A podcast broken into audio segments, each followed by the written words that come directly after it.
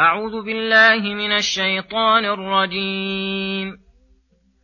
فمن يرد الله أن يهديه يشرح صدره للإسلام ومن يرد أن يضله يجعل صدره ضيقا حرجا كأنما يصعد في السماء.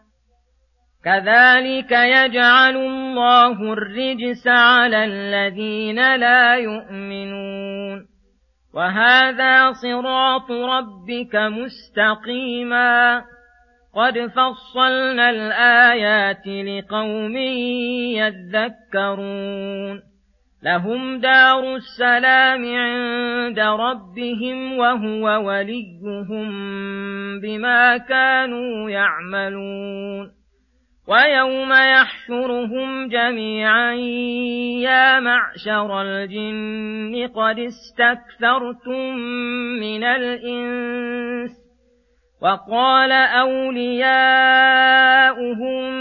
من الإنس ربنا استمتع بعضنا ببعض وبلغنا أجلنا الذي أجلت لنا قال النار مثواكم خالدين فيها إلا ما شاء الله.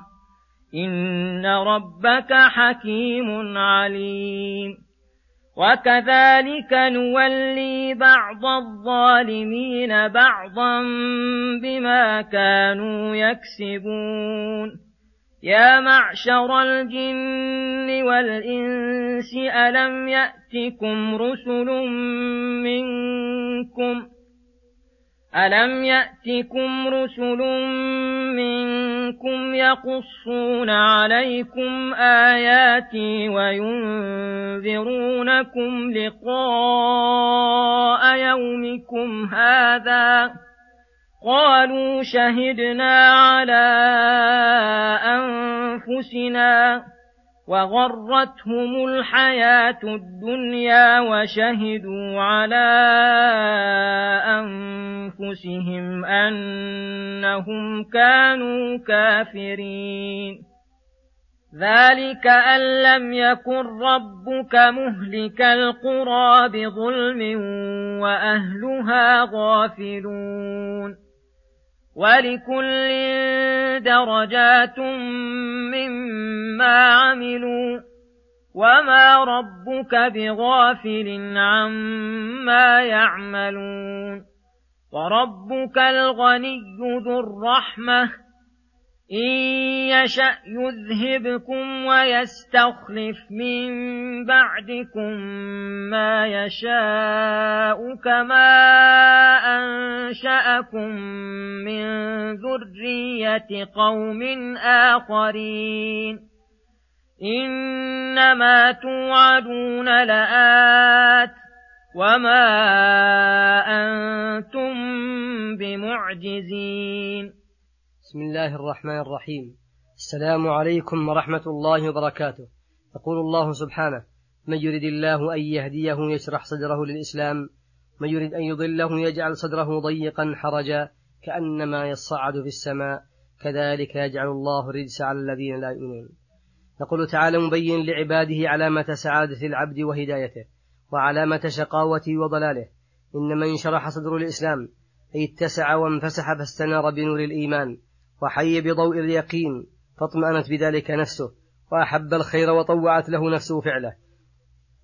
متلذذا به غير مستثقل فإن هذا علامة على أن الله قد هداه ومن عليه بالتوفيق وسلوك أقوم الطريق.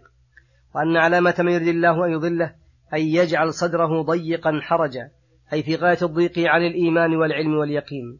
قد انغمس قلبه في الشبهات والشهوات فلا يصل إليه خير ولا ينشرح قلبه لفعل الخير. كأنه من ضيقه وشدته يكاد يصعد في السماء أي كأنه يكلف الصعود إلى السماء الذي لا حيلة فيه. وهذا سببه عدم إيمانهم فهو الذي أوجب أن يجعل الله رجس عليهم لأنهم سدوا على أنفسهم باب الرحمة والإحسان.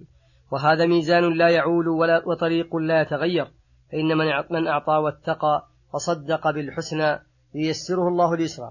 من بخل واستغنى وكذب بالحسنى فسييسره للعسرى. ثم يقول سبحانه وهذا صراط ربك مستقيما الآيات. أي معتدلا موصلا إلى الله وإلى دار كرامته. قد بينت أحكامه وفصلت شرائعه وميز الخير من الشر. ولكن هذا التفصيل والبيان ليس لكل أحد إنما هو لقوم يذكرون. فإنهم الذين علموا فانتفعوا بعلمهم وأعد لهم الجزاء الجزيل والأجر الجميل. فلهذا قال لهم دار السلام عند ربهم. وسميت الجنة دار السلام. لسلامتها من كل عيب وآفة وكدر وهم وغم وغير ذلك من منغصات ويلزم من ذلك أن يكون نعيمها في غاية الكمال ونهاية التمام بحيث لا يقدر على وصفه الواصفون ولا يتمنى فوقه المتمنون من نعيم الروح والقلب والبدن.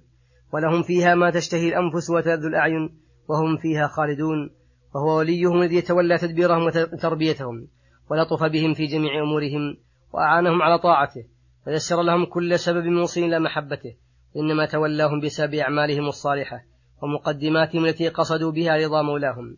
بخلاف ما أرضى عن مولاه واتبع هواه فإنه سلط عليه الشيطان فتولاه فأفسد عليه دينه ودنياه. ثم يقول تعالى ويوم يحشرهم جميعا أي جميع الثقلين من الإنس والجن من ضل منهم من أضل غيره فيقول موبخا للجن الذين أضلوا الإنس وزينوا لهم الشر وآزوهم من المعاصي يا معشر الجن قد, قد استكثرتم من الإنس أي من إضلالهم وصدهم عن سبيل الله. فكيف أقدمتم على محارم وتجرأتم على معاندة الرسل وقمتم محاربين لله ساعين في صد عباد الله عن سبيله إلى سبيل الجحيم. فاليوم حقت عليكم لعنتي ووجبت لكم نقمتي وسنزيدكم من العذاب بحسب كفركم وإضلالكم لغيركم. وليس لكم عذر به تعتذرون ولا ملجأ إليه تلجؤون ولا شافع يشفع ولا دعاء يسمع. فلا تسأل حينئذ عما يحل بهم من نكال والخزي والوبال ولهذا لم يذكر الله لهم اعتذارا. وأما أولياءهم من الإنس فأبدوا عذرا غير مقبول. فقالوا ربنا استمتع بعضنا ببعض أي تمتع كل من الجن والإنسي بصاحبه وانتفع به. فالجني يستمتع بطاعة إنسي له وعبادته وتعظيمه واستعاذته به. والإنسي يستمتع بنيل أغراضه وبلوغه بحسب خدمة الجني له بعض شهواته. فإن الإنسي يعبد الجني فيخدمه الجني ويحصل له بعض الحوائج الدنيوية. أي حصل منا من الذنوب ما حصل ولا يمكن رد ذلك. وبلغنا أجلا الذي أجلت لنا. أي وقد وصلنا المحل الذي نجازى فيه بالأعمال. فافعل بنا الآن ما تشاء واحكم فينا بما تريد. قد انقطعت حجتنا ولم يبق لنا عذر. والأمر أمرك والحكم حكمك. وكان في هذا الكلام منهم نوع تضرع وترقق. ولكن في غير أوانه ولهذا حكم فيهم بحكمه العادل. الذي لا جور فيه فقال النار مثواكم خالدين فيها. ولما كان هذا الحكم مقتضى حكمته وعلمه ختم الآية بقوله إن ربك حكيم عليم. فكما إن علمه وسع الأشياء كلها وعمها فحكمته الغائية شملت الأشياء وعمتها ووسعتها. وكذلك نولي بعض الظالمين بعضا بما كانوا يكسبون. أي وكما ولينا الجن المردة وسلطناهم على إضلال أوليائهم من الإنس وعقدنا بينهم عقد الموالاة والموافقة بسبب كسبهم وسعيهم بذلك كذلك من سنتنا أن نولي كل ظالم ظالما مثله يؤزه إلى الشر ويحث عليه ويزهده في الخير وينفره عنه وذلك من عقوبات الله العظيمة الشنيع أثرها البليغ خطرها.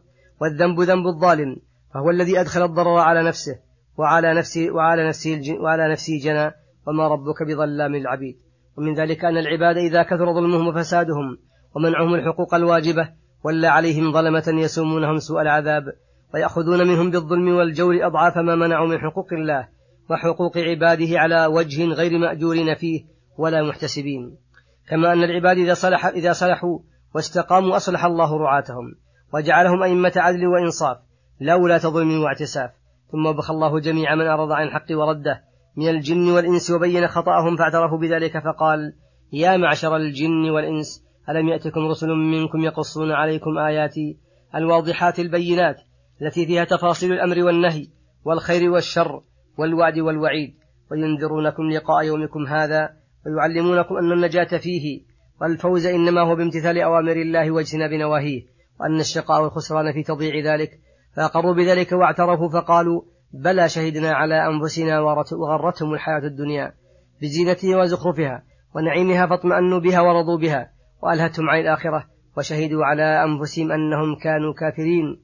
فقامت عليهم حجة الله وعلم حينئذ كل أحد حتى هم بأنفسهم عدل الله فيهم. فقال لهم حاكم عليهم بالعذاب الأليم ادخلوا في جملة أمم قد خات من قبلكم من الجن والإنس صنعوا كصنيعكم واستمتعوا بخلاقهم كما استمتعتم وخاضوا بالباطل كما خضتم إنهم كانوا خاسرين أي الأولون من هؤلاء والآخرون.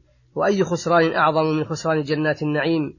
وحرمان جوار أكرم الأكرمين ولكنهم إن شركوا في خسران فإنهم يتفاوتون في مقداره تفاوتا عظيما. ولكل منهم درجات مما عملوا بحسب أعمالهم لا يجعل قليل قليل الشر منهم ككثيره ولا التابع كالمتبوع ولا المرؤوس كالرئيس. كما أن أهل الثواب والجنة وإن اشتركوا في الربح والفلاح ودخول الجنة فإن بينهم من الفرق ما لا يعلمه إلا الله مع أنهم كلهم رضوا بما آتاهم مولاهم وقنعوا بما حباهم. فنسأله تعالى أن يجعلنا من أهل الفردوس الأعلى التي أعدها الله للمقربين من عباده والمصطفين من والمصطفين والمصطفين من خلقه وأهل الصفوة أهل وداده. وما ربك بغافل عما يعملون فيجازي كلا بحسب عمله وبما يعلمه من مقصده. وإنما أمر الله العباد بالأعمال الصالحة ونههم عن الأعمال السيئة رحمة بهم وقصدا لمصالحهم وإلا فهو الغني بذاته عن جميع مخلوقاته. فلا تنفعه طاعة الطائعين كما تضره معصية العاصين. إن يشاء يذهبكم بالإهلاك ويستخلف من بعدكم ما يشاء كما أنشأكم من ذرية قوم آخرين. إذا عرفتم بأنكم لا بد أن تنتقلوا من هذه الدار كما انتقل غيركم وترحلون منها وتخلونها لمن بعدكم كما رحل عنها من قبلكم وخلوها لكم فلم اتخذتموها قرارا؟ وتوطنتم بها ونسيتم أنها دار ممر لا دار مقر وأن أمامكم دارا هي الدار التي جمعت كل نعيم وسلمت من كل آفة ونقص وهي الدار التي التي يسعى إليها الأولون والآخرون ويرتحي نحوها السابقون واللاحقون. التي التي إذا وصلوها فثم الخلد الدائم والإقامة اللازمة والغاية التي لا غاية وراءها. المطلوب الذي ينتهي إليه كل مطلوب والمرغوب الذي يضمحل دونه كل كل مرغوب. هنالك والله ما تشتهي الأنفس وتلذ الأعين ويتنافس فيه متنافسون من لذة أرواح وكثرة, وكثرة أفراح ونعيم الأبدان والقلوب والقرب من علام الغيوب. فلله همة تعلقت بتلك كرامات إرادة سمت إلى أعلى الدرجات وما أبخس حظ من رضي بالدون وأدنى همة من اختار صفقة المغبون ولا يستبعد المعرض الغافل سرعة الوصول إلى هذه الدار إنما توعدون لآت وما أنتم معجزين لله فارين من عقابه إن نواصيكم تحت قبضته وأنتم تحت تدبيره وتصرفه وصلى الله وسلم على نبينا محمد وعلى آله وصحبه أجمعين إلى الحلقة القادمة غدا إن شاء الله. السلام عليكم ورحمة الله وبركاته.